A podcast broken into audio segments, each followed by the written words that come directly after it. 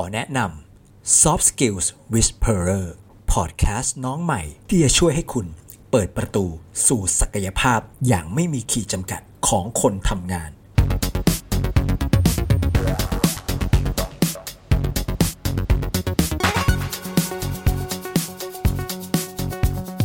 สวัสดีครับขอต้อนรับคุณผู้ฟังสู่ช่วงเวลาของการ Up Skills ในการทำงานกับ Soft Skills Whisperer EP ที่ 2 ครับวันนี้คุณผู้ฟังอยู่กับผมเวสารัตน์ โทนพลิน Productivity Coach and Team Collaboration Facilitator นะครับถ้าพูดถึงคำว่า productivity นะครับหรือว่าการสร้างประสิทธิผลในการทำงานหรือว่าในการใช้ชีวิตก็ตามนะครับคนส่วนใหญ่เนี่ยมักจะนึกถึงการลงมือทำงานณขณะนั้นแต่ว่าน้อยคนนะครับที่จะนึกเชื่อมโยงไปถึงเรื่องของการสร้างอุปนิสัยที่ดีในการทำงานรวมถึงการใช้ชีวิตนะครับทักษะที่สำคัญเกี่ยวกับเรื่องของ productivity มีตั้งแต่การบริหารจัดการตัวเองภาวะผู้นำในตัวเองการตั้งเป้าหมายการบริหารเวลาการสร้างสมาธิและการจดจ่อรวมถึงอื่นๆอีกมากมายเลยนะครับซึ่งใน EP นี้ผมอยากจะพูดถึงเรื่องของคำว่า Self-Discipline นะครับหรือว่าการมีวินัยในตัวเองนั่นเองซึ่งเป็นคุณสมบัติหลักๆที่ทำให้เราสามารถที่จะ productive หรือว่าสร้างประสิทธิผลรวมถึงสร้างอุปนิสัยที่ดีและช่วยให้เราประสบความสำเร็จได้ครับมีงานวิจัยมากมายนะครับที่สนับสนุนว่า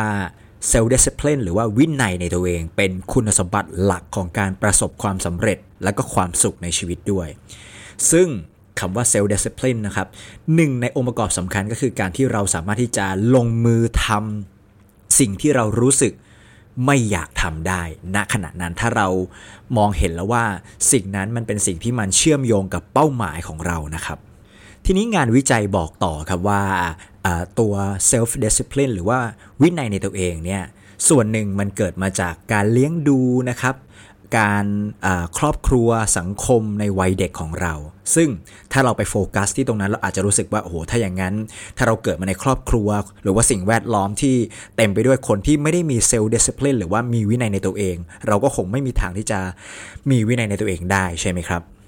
ซึ่งจริงๆแล้วอันนั้นมันเป็นแค่ส่วนหนึ่งนะครับแต่ว่าอีกส่วนหนึ่งคือวินัยในตัวเองเนี่ยมันเป็นอุปนิสัยหนึ่งด้วยนะครับ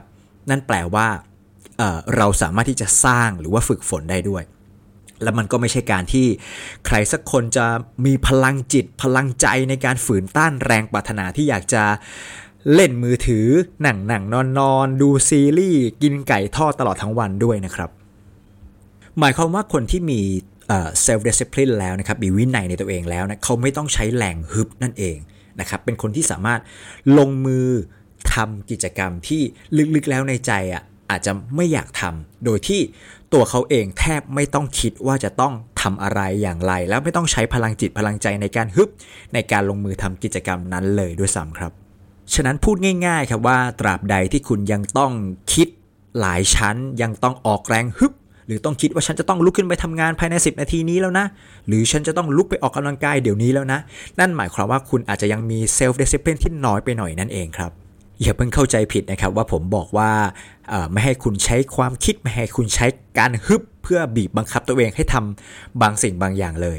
2 อย่างนั้นนะครับเป็นสิ่งที่คุณทำได้ออกแรงฮึบใช้ความคิดเนี่ยคุณทำได้อยู่แล้วแต่ว่าจะบอกว่า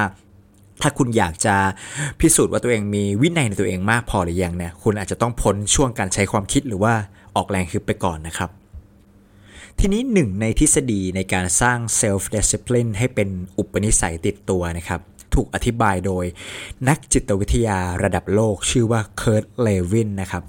เคิร์ท เลวินเป็นนักจิตวิทยาชาวเยอรมันนะครับเขาได้ชื่อว่าเป็นบิดาแห่งจิตวิทยาด้านสังคมเลยครับเลวินบอกว่าในช่วงแรกนะครับเราอาจจะต้องใช้แรงฮึบใช้ความคิดก็จริงแต่ว่าถ้าท่านอยากสร้าง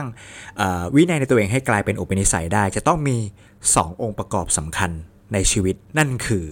ผู้คนที่อยู่ในชีวิตของเราหรือว่า people นะครับกับสภาพแวดล้อมรอบๆตัวเราหรือว่า environment ครับ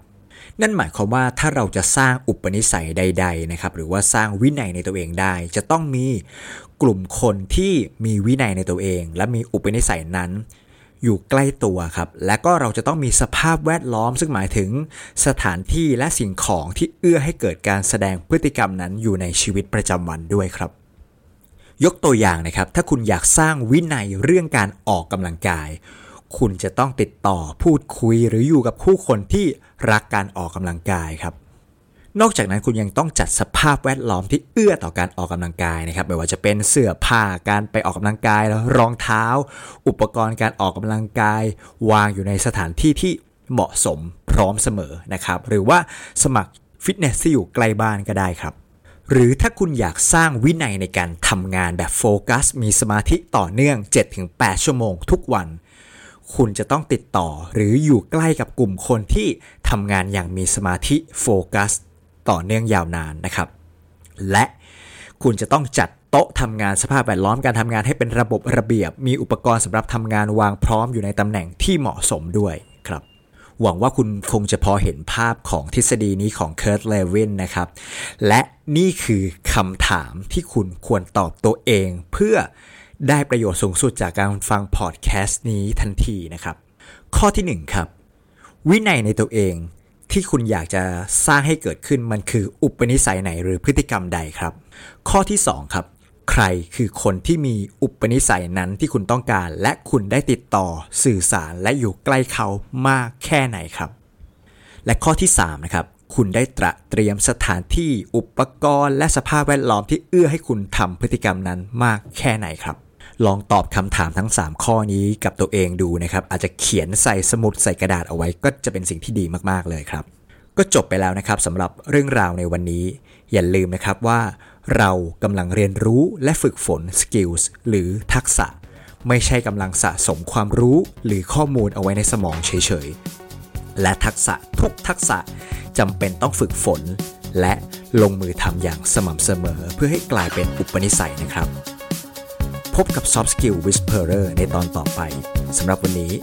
สวัสดีครับ